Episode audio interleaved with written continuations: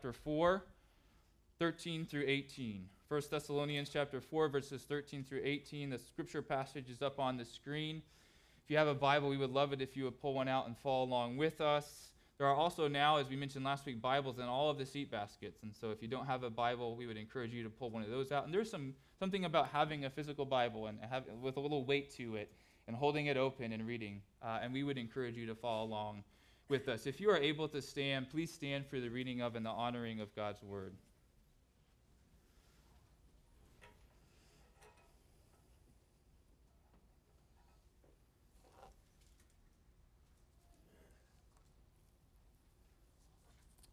First Thessalonians chapter 4, starting in verse 13. But we do not want you to be uninformed, brothers, about those who are asleep, that you may not grieve as others do who have no hope. For since we believe that Jesus died and rose again, even so, through Jesus, God will bring with him those who have fallen asleep. For this we declare to you by a word from the Lord, that we who are alive, who are left until the coming of the Lord, will not precede those who have fallen asleep. For the Lord himself will descend from heaven with a cry of command, with the voice of an archangel, and with the sound of the trumpet of God. And the dead in Christ will rise first. Then we who are alive, who are left, will be caught up together with them in the clouds to meet the Lord in the air, and so we will always be with the Lord. Therefore, encourage one another with these words. This is the word of the Lord. Let's pray together. Almighty God, you have given your only begotten Son to take our nature upon him and to be born of a virgin. Grant that we who have been born again and made your children by adoption and grace may daily be renewed by your Holy Spirit, including a fresh experience of renewal through the preached word at this very moment. We pray that this would be the case by the power of the Holy Spirit through our Lord Jesus Christ, to whom with you in the same Spirit be honor and glory, now and forever. Amen. You may be seated.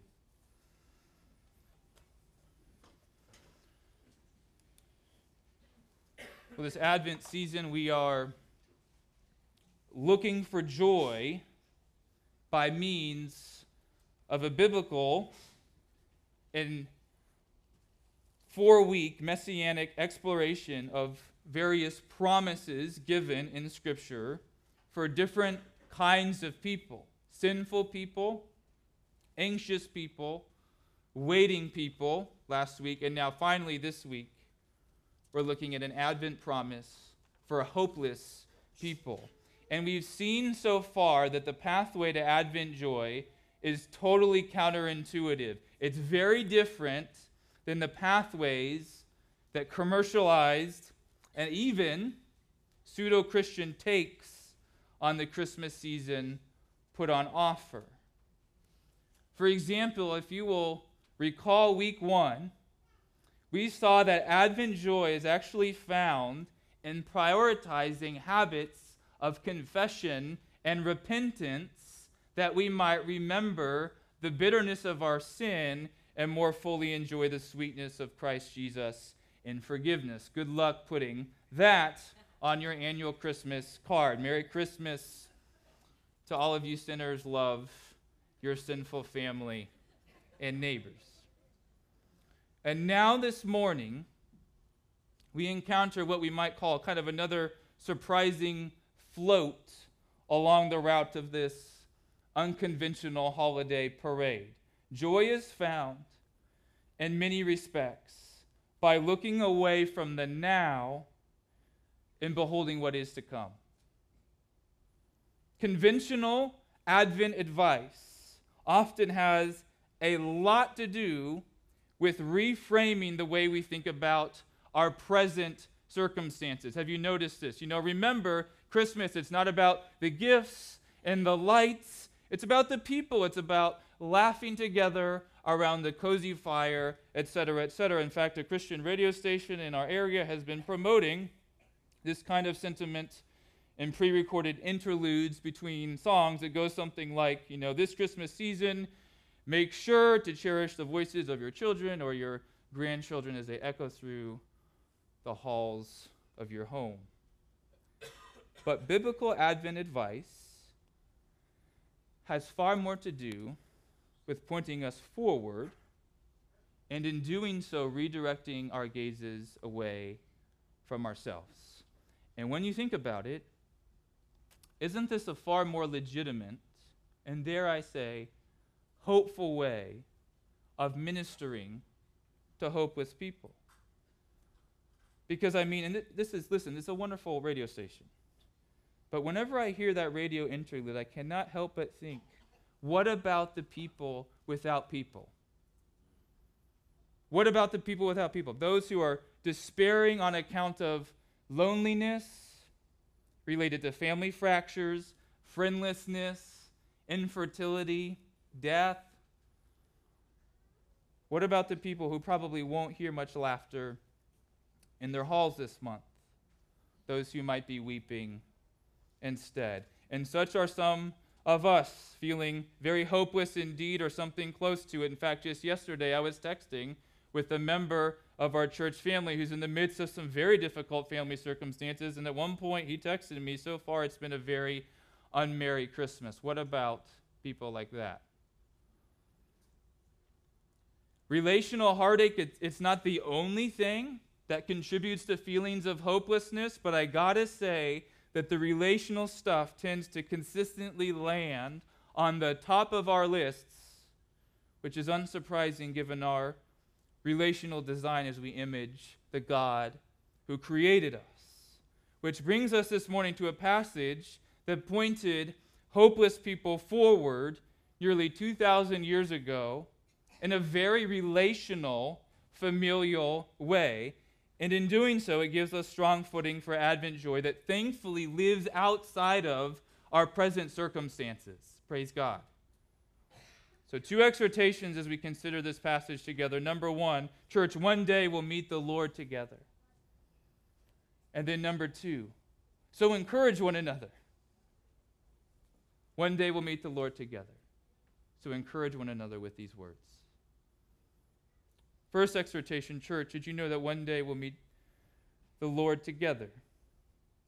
If you're a guest this morning with us, and we're really glad you're here if that's the case, our church is in the middle of a series through the book of 1 Corinthians, a series that we paused for the Advent season, but we'll resume kind of at the midpoint of the month of January. While the Apostle Paul was originally ministering in the city of Corinth, establishing the church to which he would later write several letters, including the book of 1 Corinthians, his mentee Timothy visited him and gave him an update concerning the health of the church at Thessalonica. In the book of Acts, chapter 17, you can read all about Paul's fruitful, yet absolutely chaotic ministry in Thessalonica, which at the time was the capital of the Roman province of Macedonia. He preached in the synagogue, and both Jews and Gentiles became Christians, a spectacular result on multiple layers.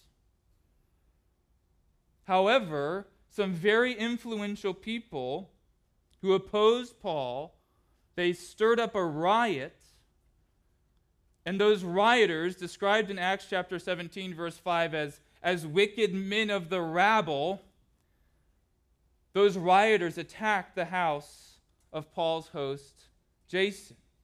They tried to bring Jason's household before the crowd, probably not to give them hugs, but they could only find Jason, so they seized Jason and a few random other Christians who happened to be in the area and brought them before the local authorities, accusing them of acting against the decrees of Caesar, saying that there is another king, Jesus. So here's the thing, sovereign rulers, past, present, and future, really do not like to hear about perceived challenges to their authority. It was true then, it is true today. So for these rioters, this accusation was their best shot at getting Christian converts in big trouble and also discouraging would-be converts from moving forward with their plan. And since this is the Advent season, Here I'm reminded of King Herod. 45 to 50 years before Paul's ministry in Thessalonica, who upon hearing from some wise men about the recently born King of the Jews, killed all of the male children in Bethlehem 2 years old and younger in an attempt to eliminate Jesus and the perceived threat to Herod's authority. You can read about this in Matthew chapter 2. And you know, before we say, Caesar, can you believe that guy? Or Herod, you know, can you believe that guy? Before we say that, can we pause for a minute? Listen, I hope that none of us feel any sort of kinship with the wicked men of the rabble, let alone Caesar or Herod. But remember that when we sin, as we talked about in our week 1 Advent message, and we all sin, see Romans chapter 3, Romans chapter 5, and so forth, what we're doing is that we're putting ourselves on the God seat. Or here's another way to put it. When we sin, we are doing away with God either by marginalizing him, you know, treating him as a buddy or maybe a glorified genie that you consult when you're in trouble, or by disbelieving in him entirely. Why? Because we kind of like being king, don't we? We kind of like being in charge, calling our own shots, believing that we know better than God. Which is why Paul explained and proved in the Thessalonian synagogue that, and this is Acts chapter 17, verse 3, that it was, check out the weight of this word, necessary for the Christ to suffer and to rise from the dead. How devastating of a word is that? It was necessary for the Christ to suffer and to rise from the dead. Necessary on account of our sin that Jesus the Christ, the Messiah, might save his people. Paul proclaimed this, and some repented of their sin and put their faith in Jesus. But then, on account of the rioting, Paul and his ministry buddy Silas made an abrupt and very hasty departure from Thessalonica, leaving by night to make their way to Berea. And perhaps on account of this abruptness, maybe, you know, Paul's teaching ministry in Thessalonica wasn't as thorough as he would have hoped, the Thessalonians didn't fully understand the particulars of Christ's return, his second coming, and what that all meant for those who had died.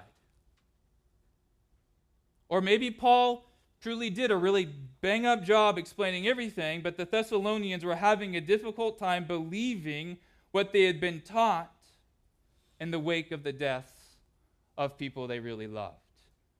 Sometimes the Bible lessons you learn in seasons of relative peace become a bit wobbly when the war reaches our shores.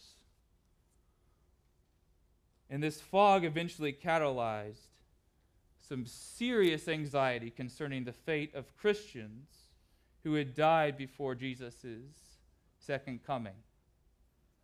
Would those who had fallen asleep, as in died, find themselves in a sort of existential no man's land until Christ's return?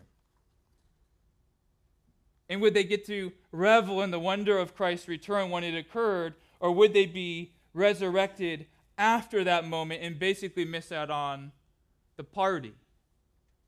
Or even worse, it's actually hard to tell which one of these concerns was most prominent in their day. Would those who had fallen asleep miss the boat entirely when Jesus returned to gather his people and bring them into the presence of the Lord?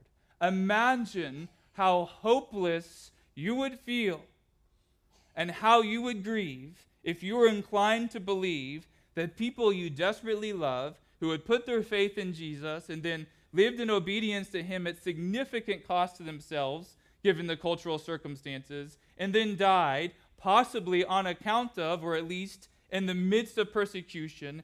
Imagine the hopelessness of believing those people were somehow going to miss out on the full glory of Jesus' return and maybe even miss out on eternal life with him entirely because of a matter of timing.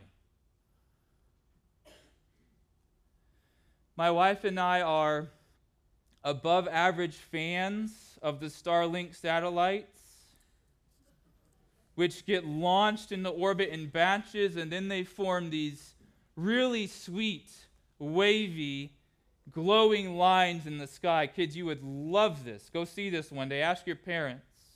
They form these wavy, glowing lights in the sky that you can see if you're outside at the right time. And you can make sure that you're outside at the right time by typing your zip code into the online Starlink tracker.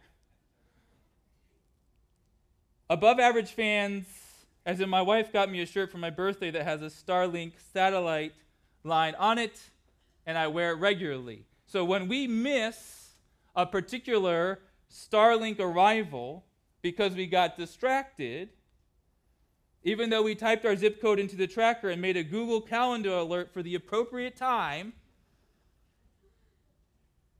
when we miss it, we get upset.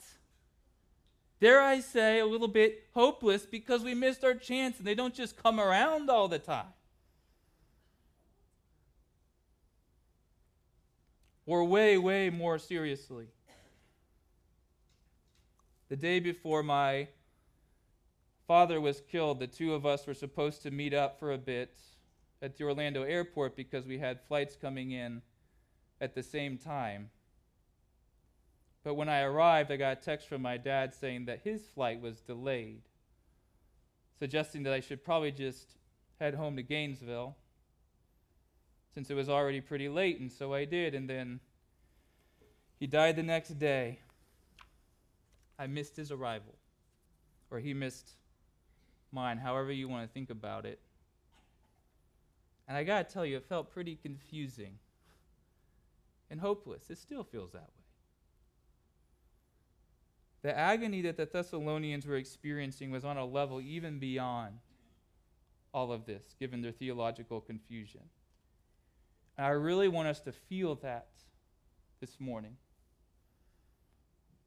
So Timothy, who had made a check-in visit with the Thessalonians in Paul's absence, he made sure to tell Paul about all of their confusion and their hopelessness when he met up with him in Corinth, which brings us to Paul's response to those concerns in 1 Thessalonians chapter 4, verses 13 through 18, one of my favorite passages in Scripture and maybe the warmest pastoral exhortation you will find in any of Paul's letters.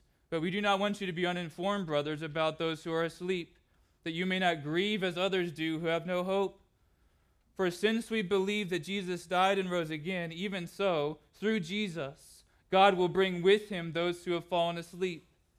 For this we declare to you by a word from the Lord, that we who are alive, who are left until the coming of the Lord, will not precede those who have fallen asleep. For the Lord himself will descend from heaven with a cry of command, with the voice of an archangel, and with the sound of the trumpet of God, and the dead in Christ will rise first. Then we who are alive, who are left, will be caught up together with them in the clouds to meet the Lord in the air, and so we will always be with the Lord. Therefore, encourage one another with these words. The Thessalonians, verse 13, they were grieving like those who have no hope. In a sense, this was no more than a correctable information problem. But on the other hand, we can tell that the Thessalonians had miles to go as far as truly understanding and delighting in the love of God. You see this. One of the things that I did as a kid, I know some of you aren't like me, you're way more advanced and mature, but one of the things that I think I did as a kid, and certainly people in our family sometimes do, is that you request to go use the bathroom as soon as you get buckled into your car seats. Like immediately after your parent buckles the last door and closes it, buckles your seat and closes the door. And then one of our kids used to get kind of emotional when this occurred, when they had to go use a bathroom, and then they had to, they would go get out of the car, and then they would run in the door, not because she was inconveniencing us, but because she was concerned, as it turns out, upon exiting the vehicle to use the bathroom that we might just decide to leave without her while she's away. Why this concern? Why? Because she didn't fully understand that once you're in the family, you are in the family. And you receive all of the benefits afforded to you therein. And she didn't fully understand the heart of her parents and the magnitude of our love for her. That we are permanently and unconditionally committed to providing for her and guiding her and protecting her. The Thessalonian believers were likewise still in process concerning their understanding of the heart of God. Of course, their heavenly Father wasn't going to roll down the driveway without them. Because once you're in the family, you're in the family. Oh, you died before my son, descended from heaven with the voice of an archangel. Awful timing. But as the saying goes, win some, lose some. No. God loves his people permanently, and he loves them unconditionally. And so they will fully enjoy Christ's return regardless of when they die. And they will be with him forever, worshiping him and delighting with him. Nobody will miss out.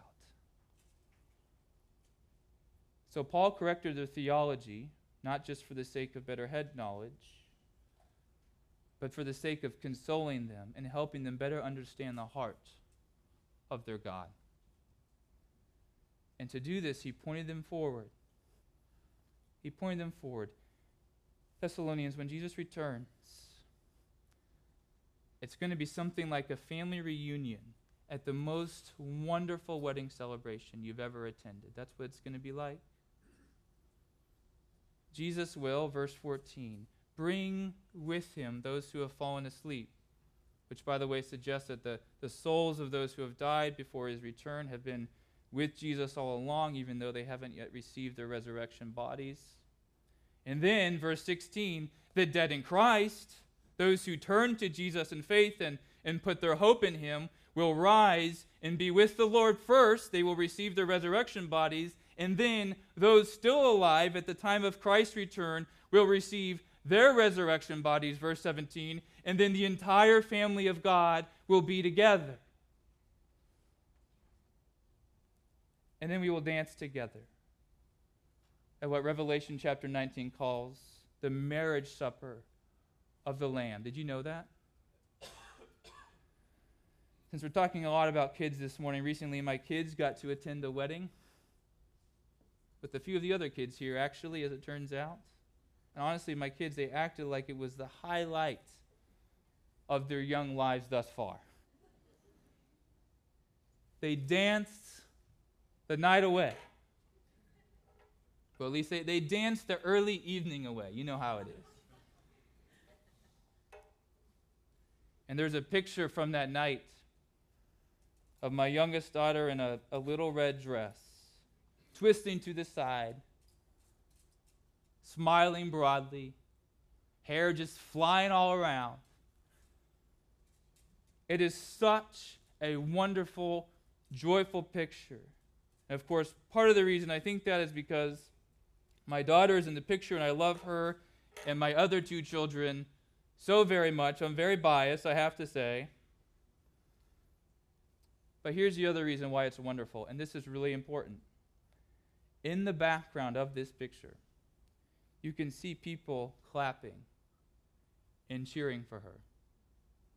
Brothers and sisters in Christ who are part of our spiritual family. And the thing is, as much as I love my kids, it's the community that made that night as beautiful as it was. It was the togetherness and the joyous feeling of being a part of something together. Church, this is so important given the individualism of our age. Jesus was born into this world to bring salvation to the household of God, his spiritual family, not just a collection of individuals. He came to save a people.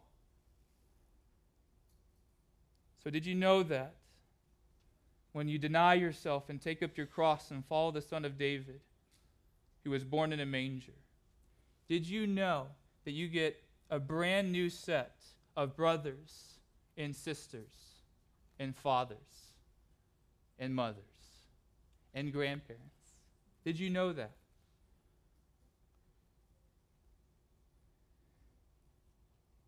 And did you know that not a single one of those family members will miss out on any part of the blessedness of Christ's return? And did you know that we will dance together, hair flying through the air, cheering each other on?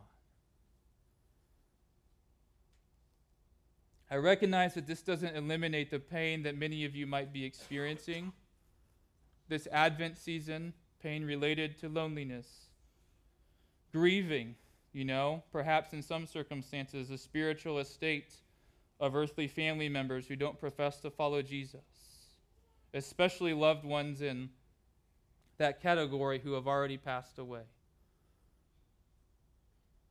But at the same time, I want you to understand this morning that in Christ, you have a spiritual family. A family that we can and should enjoy now as we sacrificially serve and bless one another with a spirit of Christ-filled mutuality. A family that will be fully reunited when Christ returns, despite the temporary separation catalyzed by our earthly deaths. And so we have so much hope. Not just because Christ is coming back, which he is, but because of the wedding celebration he'll host when he does. And because of the family reunion. And because of the dancing. Until then, we experience real pain. But even as we do, we will grieve like those who have real hope, which, by the way, is the rhythm of true Christianity. Christianity is unique in so many ways compared to other major religions and even secularism. It's very unique. The heart of the uniqueness is grace, salvation predicated not on our merit, but on Jesus, the incarnate Son of God, dying for sinners, and in doing so bore our sins in his body on the tree that we might die to sin and live to righteousness. But Christianity is also unique in that it gives, check this out, real reasons for real hope without promising earthly comforts, and yet the expected difficulties in this life for even the most faithful Jesus followers don't undermine the foundation for our future hope or cancel out the inherent goodness and beauty of following him now.